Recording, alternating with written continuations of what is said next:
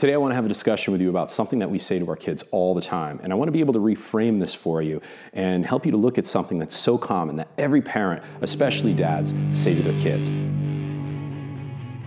Welcome to the Close Quarter Dad podcast discussions about raising your kids with confidence, safety, and resilience. I'm your host, Adam Mitchell, and I hope you enjoy this episode.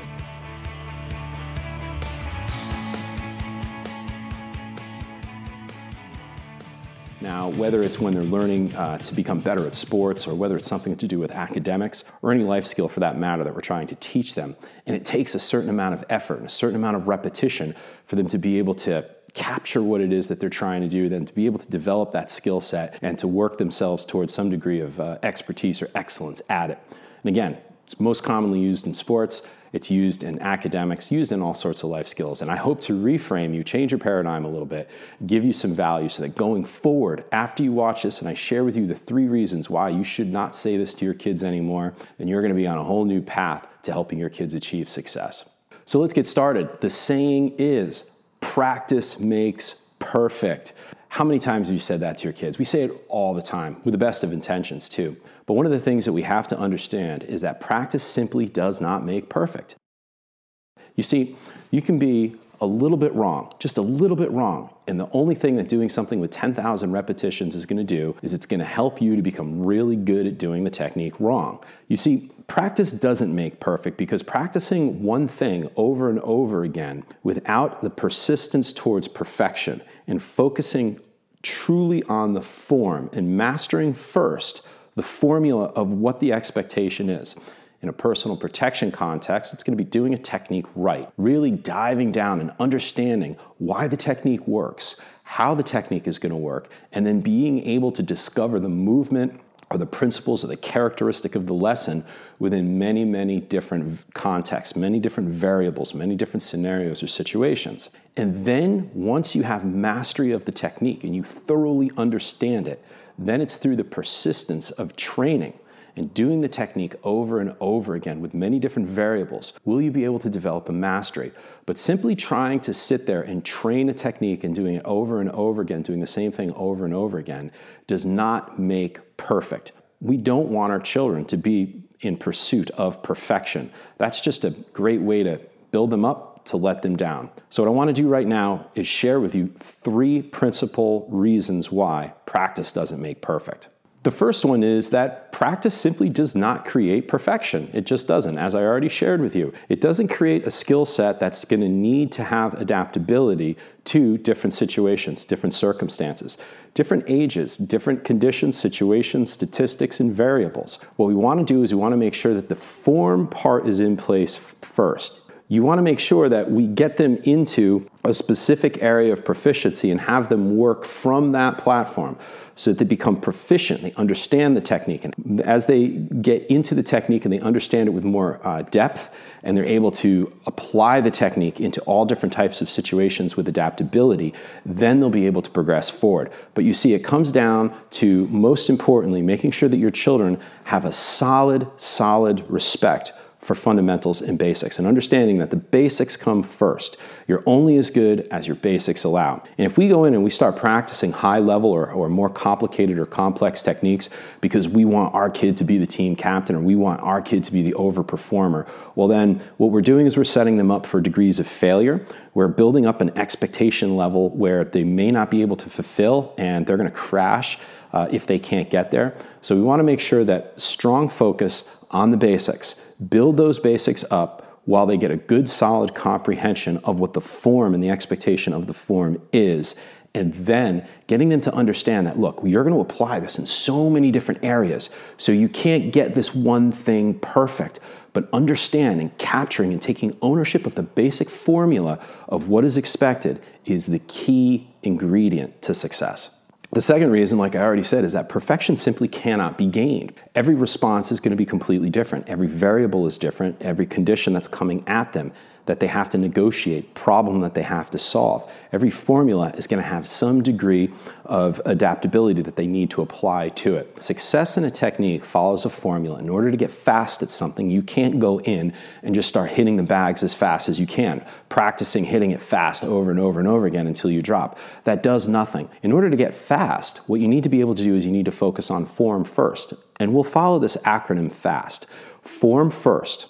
Get the form down. Get the basic fundamental uh, structural movement. Get it down.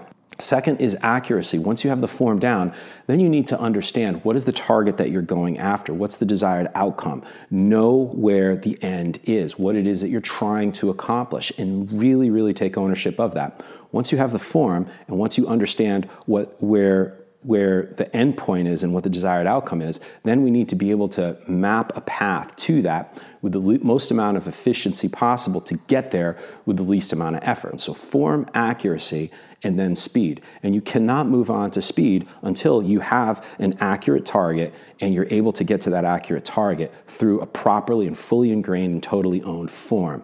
Then, following that comes the adaptability, comes the timing. Now, if it's in a martial arts context, or maybe it's a, you're doing some striking drills or kickboxing or boxing, well, then you're going to be timing is used based on the initiative of the opponent or the subject or the situation. The timing is going to be very different getting down from a steep hill that you might be stuck on in the middle of summer versus in the middle of winter. How you're going to negotiate your steps and how you're going to end up getting down there is going to be different. So we want to remember form first, then accuracy, understanding what your goal or your target is and being able to really, really define that. Then you go into speed, efficiency, and movement, and getting to that point, getting to become very accurate with every single movement that you do.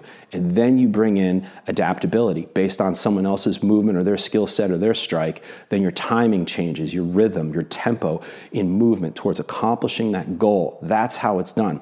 And this is how a model for training should follow, rather than just going right in there saying, practice makes perfect, just keep doing it, keep swinging that bat, trying to hit that ball. And the third point, like I already said, was focus on fundamentals first. Make sure that you really work in, in a personal protection context and any of the stuff that I teach inside of Close Quarter Dad, make sure you work those basics first. I have a program that helps dads teach their children basic personal protection techniques and exercises. And I have them, everything is based off of a fundamental eight movement framework. And if from those fundamental eight, if the if your kids or you yourself train these eight basic techniques, well then those eight become 16, and then it becomes 32, and then it becomes pretty much infinite based on the situation based on the circumstances or the different variables that are coming at you. So once you get that form down, then you're very, then you become accurate with your form. Then you're able to become very efficient and move and understand how to get to that target with the uh, with the least amount of friction. Well, then you're going to be able to add in timing. But you have to have to have to make sure that you have a strong commitment and focus on form. So hopefully, I've been able to create a new discussion and a new dialogue inside your head when you're working with your children. So I hope that this has helped you to look at that myth of practice makes perfect in a whole new light. And hopefully, you've been able to maybe change the discussion that you're having inside your head of how you work with your children and what steps you should take to help them accomplish small gains, small victories, small goals. And that's through form first and making sure that you have a strong commitment to the basics and the fundamentals and helping them to take ownership of that. Then accuracy. Don't move on to accuracy until they have complete ownership of the form. And then from there, most amount of efficiency to get there at the fastest way possible. And then we're able to take some ownership of timing and adaptability and being able to move and maneuver quickly because we already have ownership of the form. We understand our basics we have less friction to get to where we need to go, and we're able to do it quickly, and we understand what the outcome is that we're trying to accomplish. And every form that we put in place has absolute accuracy. We're able to hit the ball uh, faster because we've practiced the form, the movement, the movement of the hip. We're able to kick a ball with more accuracy. And then from there, we're able to pick it up and go faster. And then from there, we're able to add in different players. We're able to put in the different concepts that I have in some of the other lessons of uh, court vision and peripheral field of vision. We're trying to, we're adding in all these different principles, but that doesn't come until our form, accuracy, and speed are in place sequentially. And we've gotten rid of that practice makes perfect thing. I want to thank you for spending time with us on this episode today. It's truly appreciated. I hope you got some value from it. If you want to go ahead and leave any comments or questions, reach out to me directly. I personally answer all of the questions that you have. If you know someone like yourself who may find value in this episode, then please go ahead and share it.